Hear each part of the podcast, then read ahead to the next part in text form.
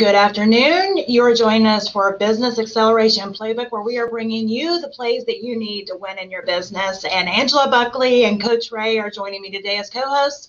And we have a special guest today, Kayla. And I didn't ask how to say your last name, and I'm not even going to attempt to butcher that. So you'll have to tell everybody what your last name is.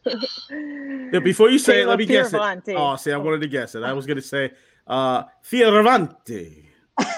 Oh, you said it better than me.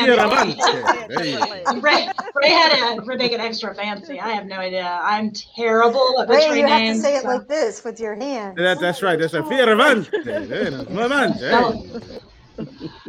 so yeah, that was that was better than what I could have done. I didn't even try to attempt that. So yeah, so Kayla, I'm gonna let you tell everybody who you are and what you do because honestly, you are a surprise guest. You are kind of crashing this party late. Uh, Jeff Dwoskin was supposed to be a guest today, but he's not feeling well. So, Jeff, hope you feel better soon. But, Kayla, thank you so much for, first of all, diving in here with little notice. But I'm going to be learning no a little bit about who you are and what you do, just along with everybody else.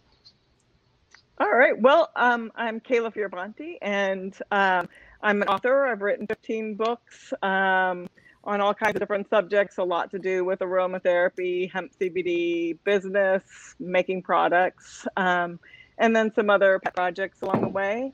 And then um, I have been an entrepreneur since um, I got laid off from my last job in 1998, and I never went back to work um, in in the traditional employed since 1998. I started a little business in my kitchen with $50 and um, a whole lot of blood, sweat, and tears that I started in basically 1999. And then I sold in 2011 for a lot more than $50. And um, and then I was basically going to kind of retire, but I guess that's not in me. Um, so then I started a, um, so that, that original company was Essential Wholesale, still around doing exceptionally well. Um, and um, it made the fastest growing company in America list three years in a row. Um, it was a it was a very successful business because we were in the right place at the right time and working like crazy um, to to pull that off. Um, so I sold it in 2011.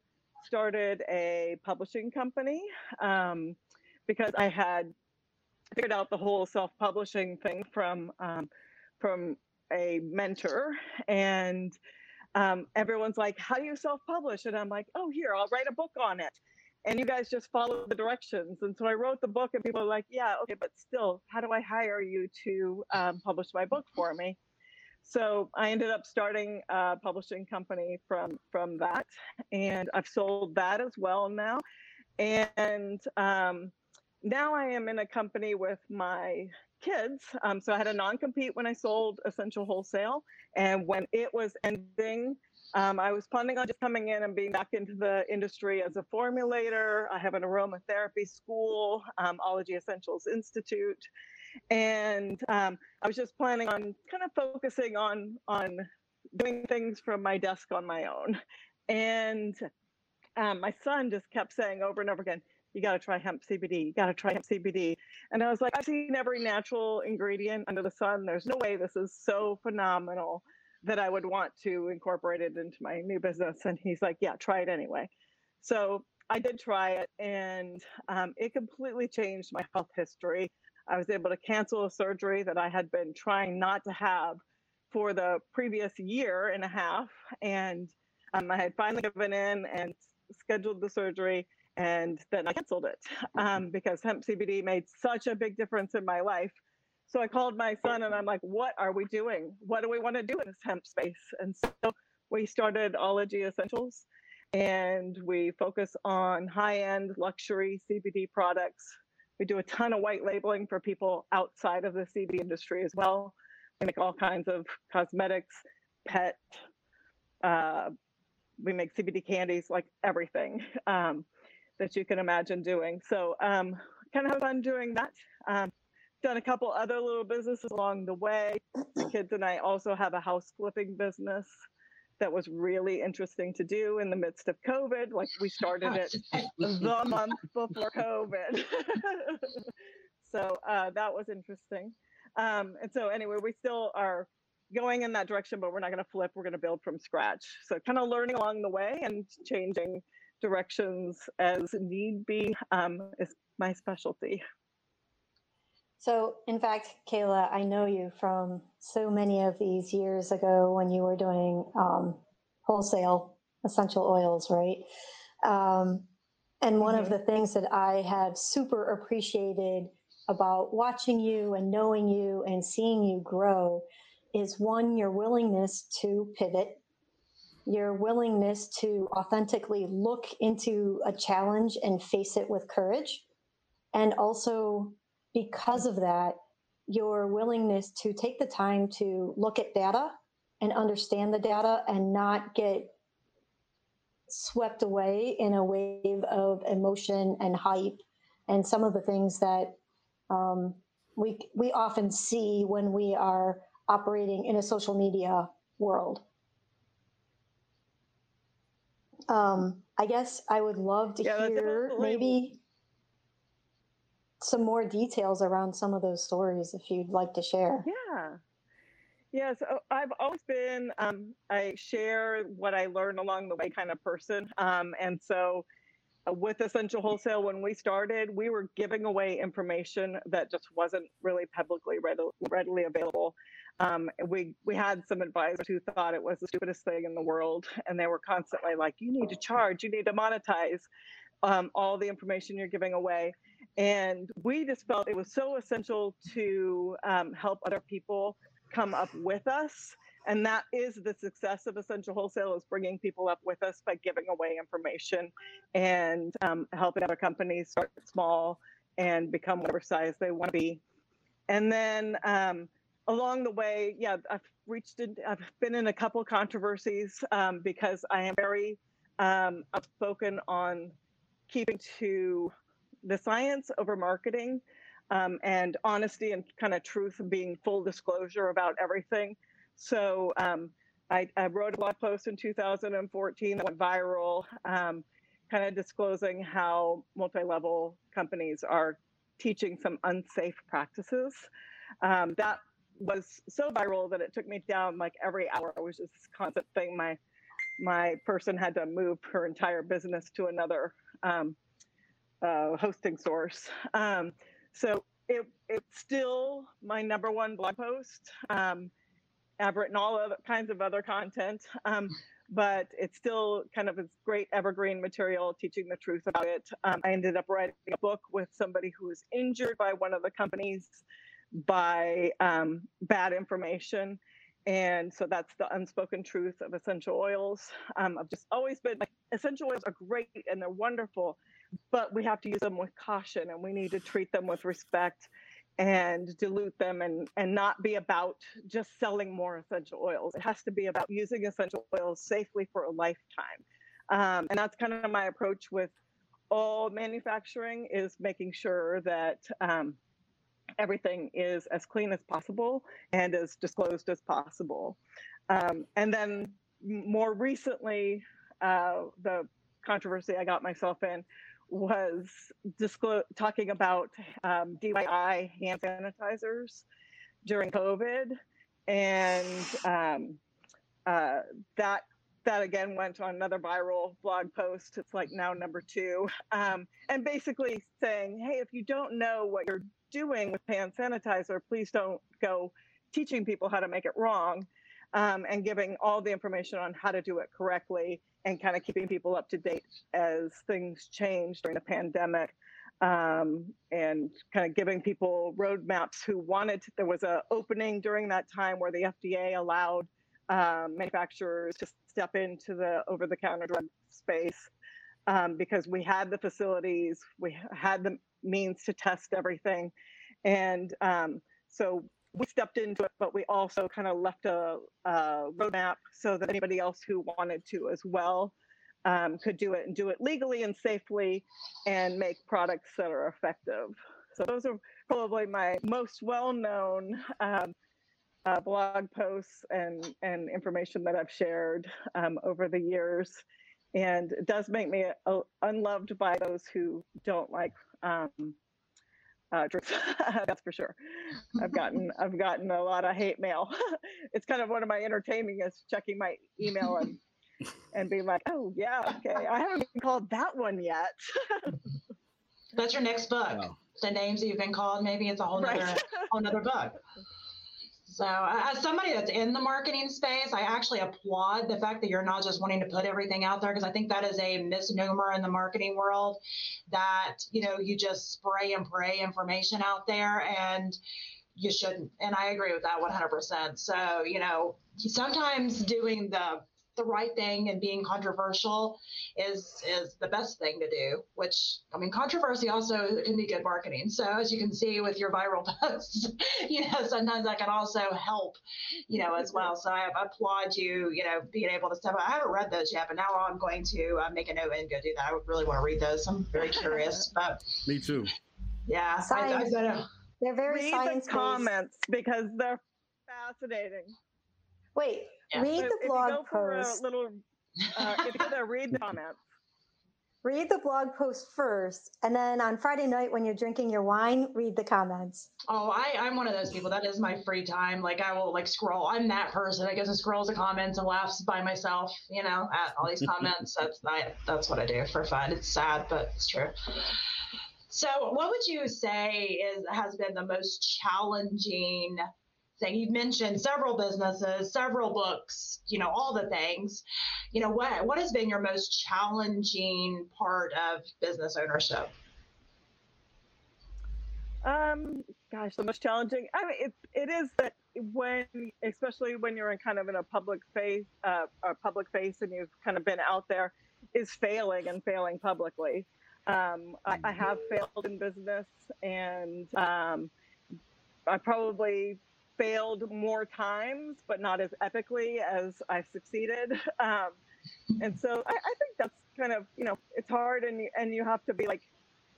I believe in being full disclosure. Um, I, I, write about it in one of my books. I can't remember which one, kind of telling the stories of, of multiple business failures um, in order to make people understand that it's okay that you fail. Just, you got to just keep going. Um, and pivoting and changing and adjusting. So um, I think that's been one of the hardest things.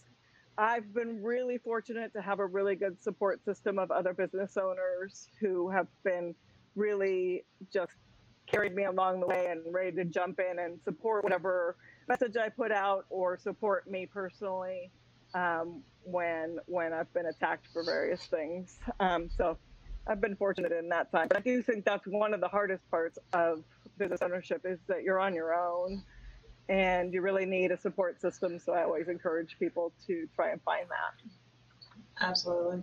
Yeah, I, I want to talk about change. I'm also fascinated with all the businesses that you've owned, and they're, they're in different industries. They're not by any means you you are the focal point, but they're in different directions. Tell me about the changes that you've had to make in those businesses, learning about those businesses, learning how to sell in those businesses, learning how to market in those businesses. I'm sure you've taken lessons from, you know, others, but I, this is completely different direction. So how have you been able to do that and maintain success? That's a great question. um, I am a research fanatic. I love to research. So um, I mean, I've even spent some time the, as a bison rancher as well. I mean, just all kinds of different things. And when I jump into that, um, I learn everything there is to know about it um, and read every opinion on both sides um, to form my own and look at who's succeeding at it. What are they doing that's making them successful? Which businesses are not doing well? Like, look at their websites. You can often see based on on just um, just an example since I mentioned bison, there's a company called North Star Bison, and they do incredibly well. And I kind of looked at them and saw what are they doing? How are they positioning themselves? Um, what about them? Because kind of were on the same philosophies as me as well. Um, and so, what what would be the kind of content I should be putting out? What's missing in the field? And that's been one of my biggest things: looking at what's missing. in the field. It's, um, especially as a writer, I have the ability to just kind of um, read a bunch of information and then bring it back out. Um, kind of what I'm known for is digesting a lot of scientific information and then trying to put it back out in plain English um, and making it very easy for any consumer whose interest level is at any level. Like if they're just slightly um, interested, i have got something for them. Um, and if they're really interested, I've got something for them as well. So I, th- I think the pivoting has just been my my desire to do research and share what I learn um, has been helped me succeed in in several different avenues. Now on the house flipping because of COVID, I, am saying we're going to break even, but I wouldn't say that was a great success. But we're going to pivot yeah. and make some other changes. Um, so on the next thing that we do, we learn from our mistakes, learn from, and I wouldn't even say they were mistakes, but they were things that put us in a position that when COVID hit, uh, and we had two houses and inspections needed to happen and things like that that suddenly couldn't happen. Um, being able to pivot and make changes as we went along the way. And then probably the other big thing I've learned is partnering with the right people, partnering with people who have kind of the same beliefs and values and and um, business, especially on the business and work ethic, how you're work doing ethic. business. Yes, the same work ethic. Oh gosh, I'm I, saying that from example too. So I, I, I, am like, yes, I'm hearing myself. Yeah. Well, and I know I'm kind of a creature of being able to, I guess I wouldn't even say being able to, of liking being in different projects. I'm sure Angela can tell you because she knows I've, I've got my foot in a lot of different things. And one of my challenges has been making sure that that team is a team and it's not just like me carrying a whole lot of people. And, you know, I've made those mistakes in the past and it's made me a little, I guess, gun shy mm-hmm. a little bit about being able to do partnerships on some stuff for the future. So have you found, you, you mentioned team, you know, the tribe, you know, a support system. Have you found those aspects challenging to find the right people? And how have you found success in being able to choose the right people? Um, really, really early in my business, um, I connected with another startup, um, indie beauty business, or uh, what was it then? Indie, indie yeah. Beauty Network or Handmade something yeah, at the no, time. In, in, that's right. It was Handmade Beauty Network or something. Yeah, uh, along the way, and we we partnered really early with them, and it has been um, a huge part of our success has been being partnered with with them and I think we've partnered in, in business now. We'll partner with somebody, and then if they're not really going where they're where where we think they're going to be going, then we just kind of back away from it. And the ones that really are um, in line with what we're doing and and where we can be mutually helpful, I can help them, and they can help me, and and we can all support each other. Those are the best relationships where it's just me supporting one thing or just them supporting me, I feel like it doesn't end up being as authentic of a relationship in business. And um, so we were really early with Donna Maria. She's actually now one of my best friends in the world. Um, and uh, just kind of when you find those like minded people, grabbing onto them and jumping yeah. in with every mm-hmm. i mean she comes up with an idea i'm like yeah i'll be your i'll be your guest yeah okay i'll do that you know, jumping in with them when you know something's right for you. I mean, Angela called me and I'm like, yeah, I'll do whatever she wants. Like, I, like I, I just, I believe in what she, you know, that we, we are very like-minded and, and I see her being a hard worker and kind of having a lot of the same um, things going on. So, so it was a really easy yes for me, even though I was like, oh, I'm nowhere near someplace to do this, but Thank let's you. make happen. Thank you. so, yes, thank you. It Absolutely. is those relationships that um, that really matter over time, and as you build them, um, finding other ways to connect together is is um, so valuable in helping each other. So I, I hope Absolutely. I answered that. No, it did. I think that's mm-hmm. perfect, and I think you I think you hit the nail on the head. Is relationships are key, and part of establishing a relationship is figuring out which ones are great for you and which ones aren't. And I think that takes some maturity, or it did with me. Not not even maturity necessarily in years, but an experience on figuring out, you know, which relationships to really push into and which are just like going to be pulling from you only. And yep. you know that can be a hard challenge for a business owner, mm-hmm. especially at the beginning. Kayla, can you talk to us a little bit about yeah. values and value matching when you're looking not just not just okay, hey, we have the same, we're going in the same market, but how do the values latch on when you're really getting that authentic um, business working relationship?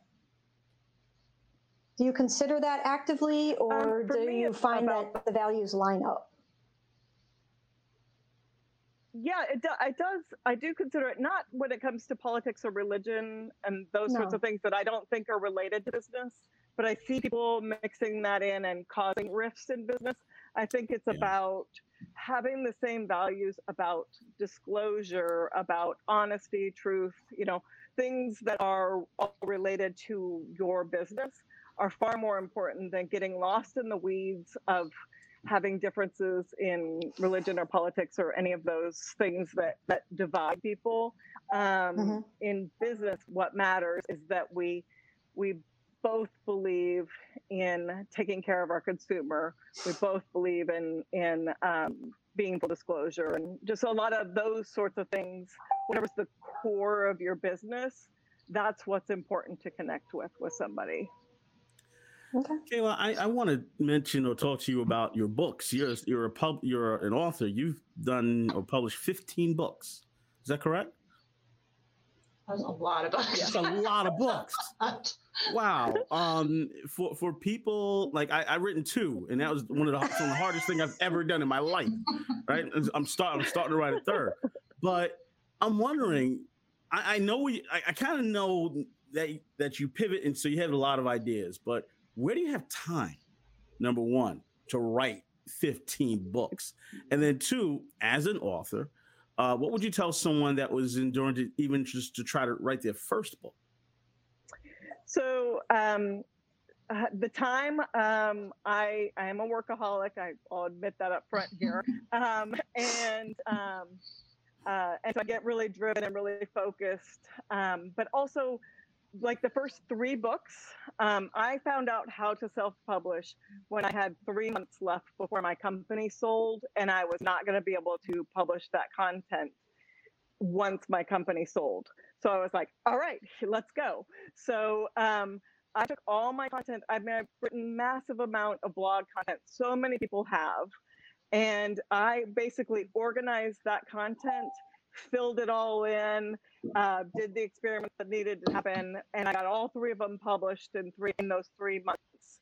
Um, and um, and it was basically those first three was really reusing content that already existed and making it flow into a book. One of them was uh, I had decided that and pour soap bases um, it had always been an industry secret, and I don't like secrets. So um, I decided that I would just make new ones from new formulas from scratch and disclose them. And so people would fully understand what was in melt and pour Soap and they could take control of making it themselves if they wanted to. So that was the only one that I had to create new content for. Um, and then the other books, um, I am a I blog things to myself basically sometimes. So I'll blog recipes so that I can find them later myself. Um, and and I'll also like in the publishing side, I had to learn a lot to do the publishing myself. Mm-hmm. And so and then I was writing myself content and notes um, to follow when I went to do it again. So to repeat to repeat the process. I am not naturally a technical person. I just oh, it was rough. And so making these little cheat sheets for myself is what I use to do my self-publishing book, um, which I've taken down because it's changed now the industry, and I don't have an interest anymore to take the time to go back and make those changes. I always kind of write on what I'm most interested interested in at the time and um, so I have three in the CBD field. Um, and I've also learned after writing two really large books that um, bite-sized books are the way to go. Like make them small, keep them little, People mm-hmm. like little books. People like to to read quickly. It, it's inexpensive. So my books are all really small little books covering one aspect with the long-term goal of having a collection of these books to have like a certification program for hemp CBD. So each topic, like right now, it's topical hemp CBD, and then the next one was um, was writing about addiction and CBD and how to use them together, or you know, to get out of an addictive cycle. And then um, I'm working on one that takes flower, hemp flour, and teaches people how to cook and bake with it and, and make pro- make things with it um, themselves. So just kind of now making it simpler on myself in making short books, um, keep them simple, keep them right on the topic, no extra fluff. Um, and and thinking in terms of series instead of trying to do it all in a giant book, which don't sell as well, by the way. The big books, I have two large right. books, and they do not sell as well as um, my smaller books. Right. And but you mentioned, call her, but I work a lot. I'm sorry. We're going to call you, her Kayla Fioravanti, the passion writer.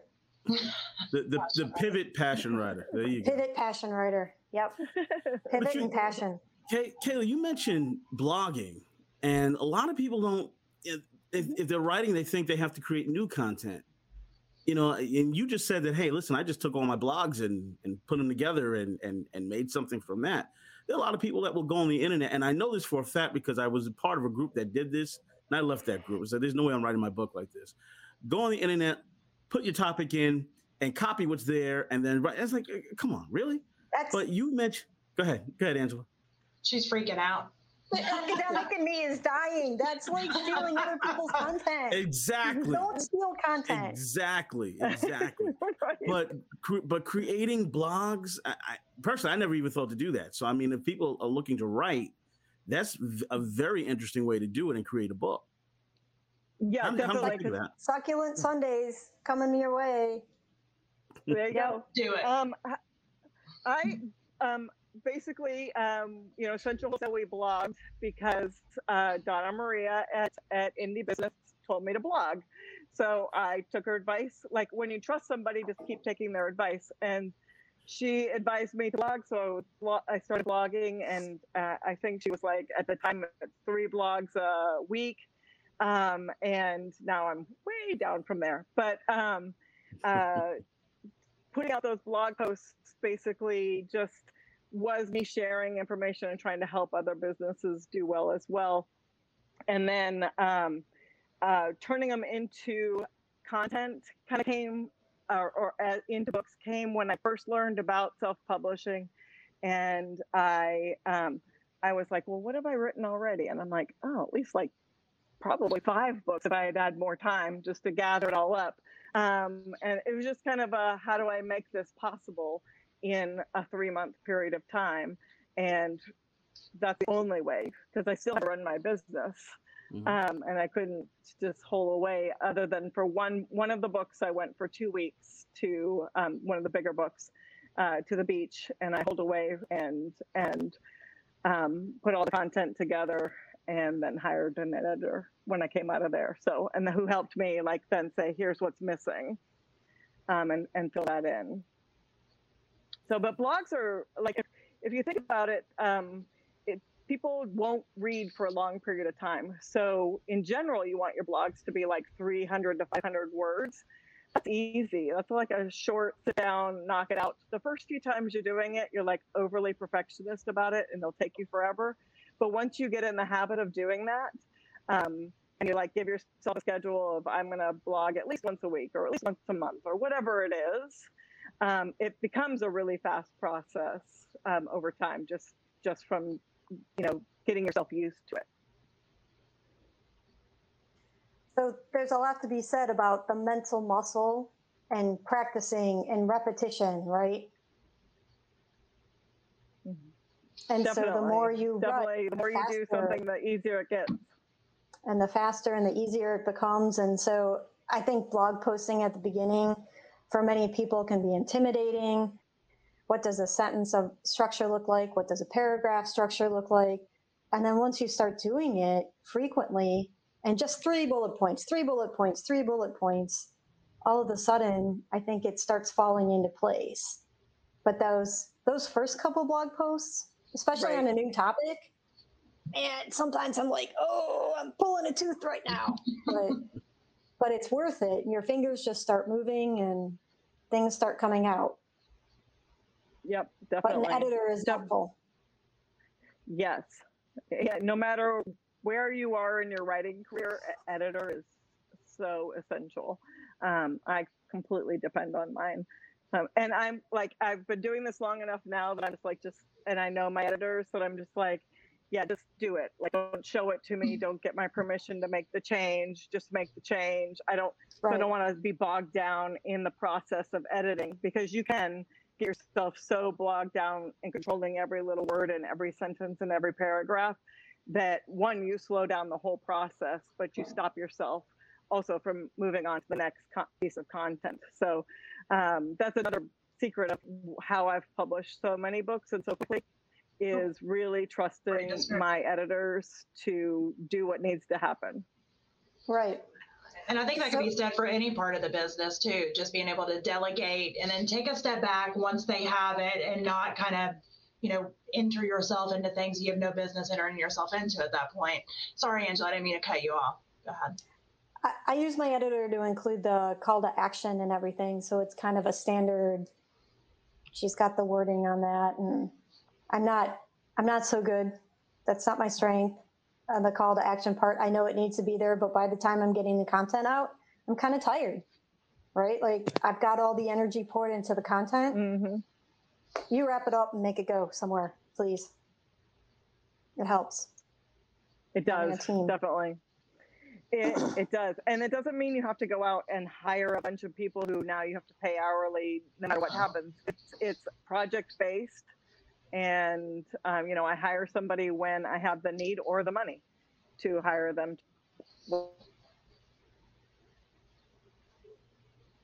Absolutely. And you know i think i think it, i think what was that? It sounded like ray but he's not on here. My phone keeps ringing. My oh, phone okay. keeps ringing but i i got weirded out for a second. I'm like where? I thought i heard ray but then he's not here freaked me out. I, I know, and I keep say, reaching but... up to swipe things. Oh no, you're, like, you're fine. You're fine. It just like it was that was a weird moment because I was like, wait, where's he at? So anyway, no, it's I think it's one of those things that sometimes you can overthink everything and it's good to be to have you know fine detailed processes and if you have the people to hire in or the funds to hire somebody in to do it perfectly obviously that's great but you know for a lot of people first starting out it's important to know that, you know, think about the things that you really need to delegate first. And, you know, the rest of the stuff, just do it good enough because it always can be fixed later. It always can be perfected later. And the only reason I'm saying that is I see a lot of people just sit back and kind of wait until that magical moment when everything you know, is perfect. They wait till they have the money so they can hire all the people. They wait till, you know, they just wait to do everything instead of just getting it good enough and then putting it out there and then perfecting it as they go along. So I mean, I think that's a good example with with blog posting. You know, for example, I mean, if somebody's out there right now and they've got a super young business and they can't afford to have an editor and they have a few typos, you know, just fix them as you go. I mean, it's it's completely it's it's, it's a process. Everything's a process. So, Kayla, right, um, definitely, I have people on my blogs. Oh, sorry. That's all right. On my blogs, I don't always have an editor, but um, I have several people who will who will write me a message privately and say, "Hey, you wrote um, the wrong form of this," and I yeah. go in and fix it. Like there's exactly. no embarrassment in that. No. I, I was going to say Maria's one of Maria's kind of catchphrases that she really focuses on is asking people if what they're working on moves the needle. Right. So I feel that with all the things that you've done with the pivoting and whatever, um, how tell us a story about a time when you've had to just you've had a lesson learned and um, you've had to like really move the needle or let something go because it didn't move the needle the way you expected to. Yeah. Well, I'll tell you about Bonnature, which seemed like an excellent idea at the time. But um, so when I owned Essential Wholesale, um, we had moved out of one building into another building, thinking it would be big enough. And after five months, we were had outgrown that building, and um, we toughed it out for about a year there, and then eventually we had to move it. And um, uh, so now we had a lease on that building, and we were like, well, maybe we should put a something there, a store, or hey, a spa, because we make personal care products. Why not? And um, it turns out that's a really horrible idea, um, especially when your business is growing really rapidly and you divert your attention to something else um, that is not going in the same direction because wholesale bulk wholesale and private label is very much different than a retail brand and a store location. And um, we took on partners. This is where I learned my hard lesson of partners. And they didn't have the same work ethic as as uh, myself. And so I was working both places constantly all the time and um, raising a family in the midst of this. They just kind of came along for the ride. And um, uh, the store was losing money. The it was diverting our attention, which was making it so that Essential Wholesale wasn't growing as rapidly as it had been. And I put my heart and soul into this place. It was beautiful. I'd done all this hand work, you know, amazing stained glass staircase, all this beautiful stuff. That's awesome. And yeah, it was gorgeous. So I was like, I love this building and this place, and um, and we had to close it and um, and it was devastating. One because everyone knew that we'd been doing this, and I was going to have to shut it down and very publicly fail at it. Um, and I decided, well, I'm just going to go ahead and be honest and open about it. Um, and um, and then two, letting the people go and letting go of a dream. And so, kind of my my um, philosophy in in business and in life and is basically mourn it for a day. Give yourself 24 hours, cry, scream, you know, do whatever temper tantrum you need to have, have a good solid pity party. And then the next day you have to get up, pick up the pieces, figure out what's important, where where they need to go. We moved employees around from Vonager over to a wholesale, let others go. And so there was a lot of work to be done in this process of shifting things around. And um, uh, I, I learned so much in that lesson that um, I've always been really open about kind of failing and falling on my face um, because I found so many people. I got messages, and I got one from Israel like the day I blogged about it. Um, of a guy who was failing and his family was upset with him and you know all this was going on and and how much it meant to know that somebody successful also failed um, at something, and that um, just kind of if he you know asked for advice, obviously on how he should pivot his business, um, and you know, and I do coaching with people all the time because because I have now it's kind of turned into another revenue stream and another way that I can help people as well is really dive into their business and see what's going wrong um, with them and kind of help them pivot to a new direction, or sometimes it's over a product or whatever it is. Um, I think I think that answered it.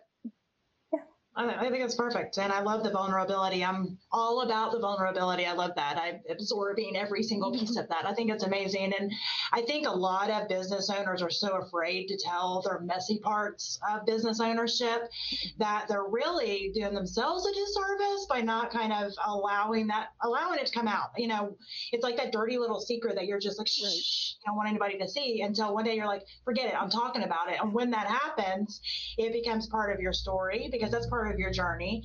And it also allows you to connect with other people because I think that's so important to do because I actually don't know a business owner that has not had some type of a failure.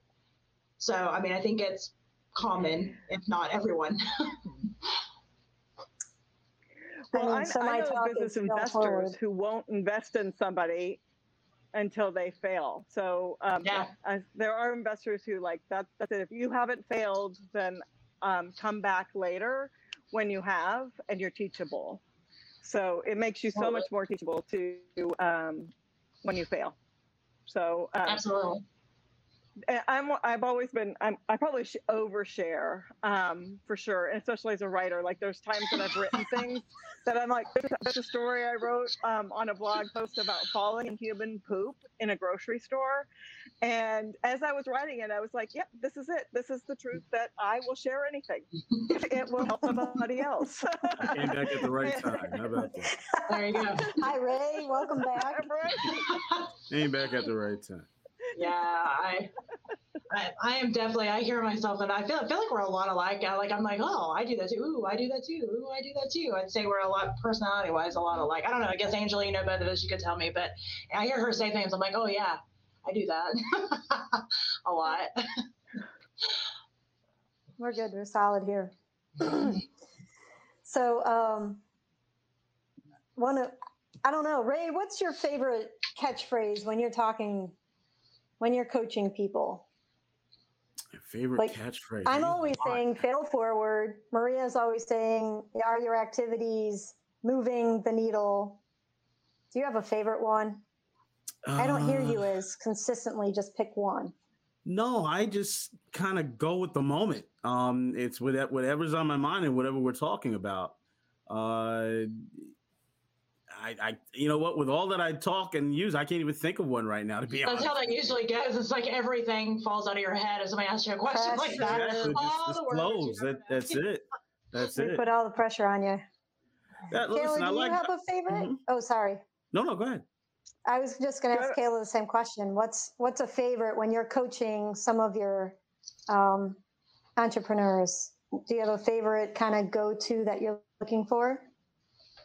Um, a lot of people come to me when they are um, like about to fail or close to failing or, or making have made some kind of epic mistake. And I, I mean, my biggest piece of advice always that I'm giving them to is that everybody fails. like it's it's there's nothing to be ashamed of in failing because that's part of succeeding. Yeah. Is not giving up, of course, when you fail, um, and finding another, basically another way to pivot um, uh, your talents. Sure. And, and I think that's key because I think so many people, I end up getting the messy people too, which I like the messy people. I am the messy people. So I think that's why we vibe. But like, I think too many people try to hold on to those things that aren't right for them far too long instead of just letting it go. You know, once it looks like it's not working and you've kind of gone through your processes, you know, you know, you've done your due diligence to figure out that, you know, it's not the processes, you know, there's, there's just something else going on.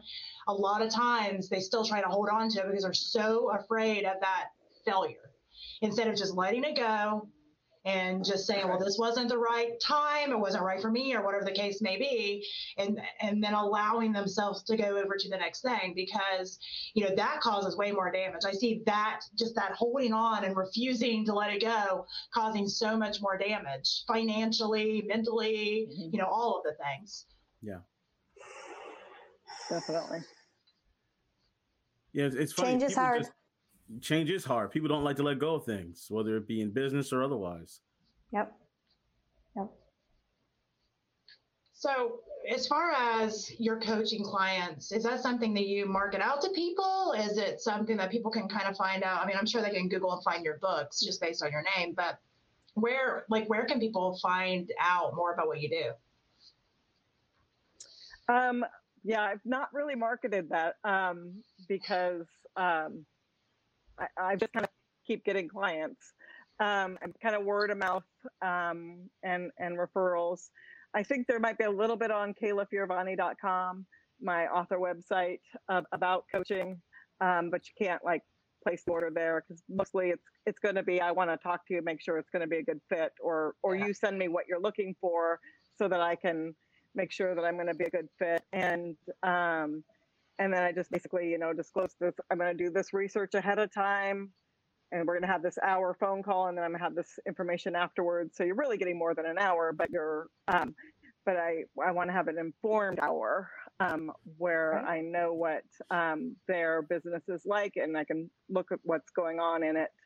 Um, and yeah, I don't market. It's just been word of mouth. It's kind of like I fell into that, like I fell into publishing because people kept wanting to hire me. Can you tell me more about the CBD market? Yeah, it's a really interesting field. Um, so everyone uh, and their uncle jumped into the industry. Um, thankfully, we got there a little bit before everyone. Um, in 2017, it was legal, but not everyone knew it. Um, and that's when we got in. In 2018, a new bill was passed, which made it very clear and very public that it was legal. And um, it has been a really interesting ride to be on this journey of something going from illegal to legal and finding all those processes along the way or kind of there were a lot of obstacles along the way. Banking uh, credit card processing website social media is still an obstacle um, a lack of information about it and people thinking that um, you know we're hawking weed when we are we're we're selling cbd which is come from hemp which is completely legal. So there's been a lot of education that we've had to do. Um, we I speak at a lot of events, um, and I was kind of lucky to step into there with a good resume already um, because I speak for the cosmetic industry and aromatherapy world. So um, it has been an adventure. A lot of people jumped in. A lot of companies are vanishing. The big mistake a lot of companies did was they invested, they got investors, they put a ton of money up front because they thought, I'm going to make a billion dollars. Like, this is just going to be the most successful industry ever. Everyone, so they went out and got investors. And then, especially when COVID hit, um, shortly with people just being in brand new baby businesses, that was a huge hit for the for the hemp industry um, because people weren't going into shops um, and you and you didn't have events um, and and it's a high there's a lot of education to get the product into your consumers hands. Um, and taking away those two things was um, was pretty rough on a lot of companies. We've seen some big ones fold um, and some little ones.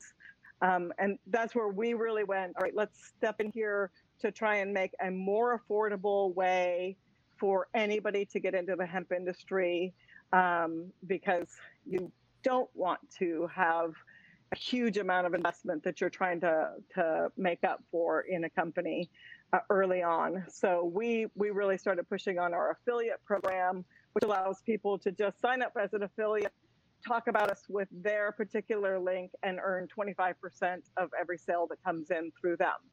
Um, pretty much the most painless way you could possibly get into the hemp industry because you don't have to deal with any of the uh, credit card processing and some of the uh, websites that still don't allow um, CBD. Um, and then uh, my focus has always been on small businesses. So we will, um, we have a 50 piece minimum for people to white label our product, um, allowing, allowing people to get in really easy. Um, because I think the only way to succeed in this business, especially at this point with a lot having gone to, gone down and, and the and the world of business changing so much during COVID, is to get in without a huge amount of expense and, and debt. So we we really want to position ourselves to support those people who really want to do that. But I'm sorry, ladies, because I'm I'm a neophyte to this, and this is interesting. So, what is the difference between hemp and weed? I'd like to know that. I, I don't know. Yeah, so they're related. They are cousins, basically. They're the same, the different strains of the same um, cannabis. So um, in the weed, in, in marijuana, basically um, there is a high level of THC and a very low level of CBD. The THC is what gets you high. Um, and um, then in the hemp plant, it's a very low level of THC and a very high level of CBD. So legal definition of hemp is 0.3% or less of CBD, I mean of THC. Um, that, that's the legal threshold um, for it to be considered hemp. Um, and uh, and hemp basically doesn't get you high. There isn't enough THC in it to to make you high, um, and it just kind of provides a lot of different health benefits for people. Um, I don't know if you're familiar with how CBD works. I'll give you just a little short uh, blurb yeah, on go that. for it. Yeah, please. Okay. Basically, um, everyone in school you learn about your body systems. You know the digestive system and the endocab or digestive and bones and you know all those sorts of things but you never learn about the endocannabinoid system and the endocannabinoid systems basically um, a system that works to create homeostasis or balance in all the other body systems so our bodies produce naturally uh, cannabinoids and um, but when we don't produce enough we get in a state of unhealth because we no longer our body's no longer coming to a state of homeostasis in each each different system in your body. Um, what CBD does is uh, it's a phytocannabinoid, so it comes from a plant, but is exactly the same as the one your body produces. So your body accepts it the same exact way, and then it basically wherever your body is out of balance. Um, it helps balance those things out. So that's why you hear people using it for so many different things. And it can be you basically have these receptors all over your body in your skin, hair follicles, muscles, brain, organs, they're everywhere. And so CBD connects to those receptors and goes to work. And basically, it just kind of interacts differently if you take it topically uh, or if you put it on topically, it works faster because it goes right to work, right where the need is. And when you take it, ingest it, um, it tends to take about three days for people to really start kind of feeling any kind of change in their body. So is it about pain, reducing pain and inflammation, or or what? That is one of the things. Yeah, that is definitely mm-hmm. one of the things. But people use CBD for epilepsy. They use them for um, all different kinds of things. But one of the most like common things that um, especially parents are looking for CBD for is um, epilepsy, but also can be used for attention deficit. It helps people with anxiety because it works in every body system. So it creates that homeostasis wherever you need it. Um, but most people think of it for pain. But we use it in our topical skincare products because it's phenomenal as a skincare ingredient, um, but we also make bath bombs and things like that, things that will people use for pain, um, ointments, things like that, that people will put on a small area, or you can put it all over your whole body and or soak in a tub with it. There's a variety of different ways that you can apply it. Um, but the most common that most people are familiar with is the pain aspect of it. I use it for that as an endurance athlete, every once in a while, the inflammation just gets to you, mm-hmm. right? So I'll send you a link if you want, Ray. Yeah, I like that because you know I'm in the gym every day. I mean, yeah. every day, you know, and and you go through that pain, yep. you know, and it's it's interesting. You know, I I really yeah. would like to know more about it. I um, I'm, I'm, I have Ehlers-Danlos syndrome, which is a connective tissue disorder. So I was living in just constant pain and um, uh, was having to take over the counter drugs. And sometimes I was taking prescriptions to try and deal with the pain. I had pain insomnia because I couldn't sleep because I was in so much pain. And I used everything natural. I tried everything to address my pain. And I only use CBD now. Um, I don't take, I don't even take Advil anymore. Um, and I used to go wow. through the, the bottles like candy. Um, so I use it topically and internally. Um, I know a lot of people in the who have Ehlers-Danlos syndrome uh, do use it very regularly for pain to keep moving. I use it daily as well. I use it daily. I have DDD, so I have degenerative disc disease. So I used to do MMA back in the day, and I've had seven children too, so that didn't help my discs. But I use it. I use it every single day. And um, you mentioned ADHD and all that. My son, my 12 year old, is autistic, and we actually use it for him. He used to never sleep. So it's actually helped him with sleep as well. So mm. he, we all, we all, the whole family uses it for different things. Yeah, it's great stuff. So Kayla, where can people find what's great you? Is you don't need they... a different formula for each thing. No. Right, right. You're right. It's, um, it's you so can find useful me that way. on Ology Essentials. Okay. You can find me on ologyessentials.com. Um, we also are on Instagram and Facebook. Um, and then uh, Kayla Fioravanti um, on, I think it's Kayla Fioravanti Ology is my business page, um, personal business page. And then I'm also on Instagram with that, Kayla Fioravanti. um, and kaylafioravanti.com, which is I'll spell it because I'm guessing no one can, except for it does say it, it says it right under my name, right there. I Yeah, can't it does. point at it. Um, right there.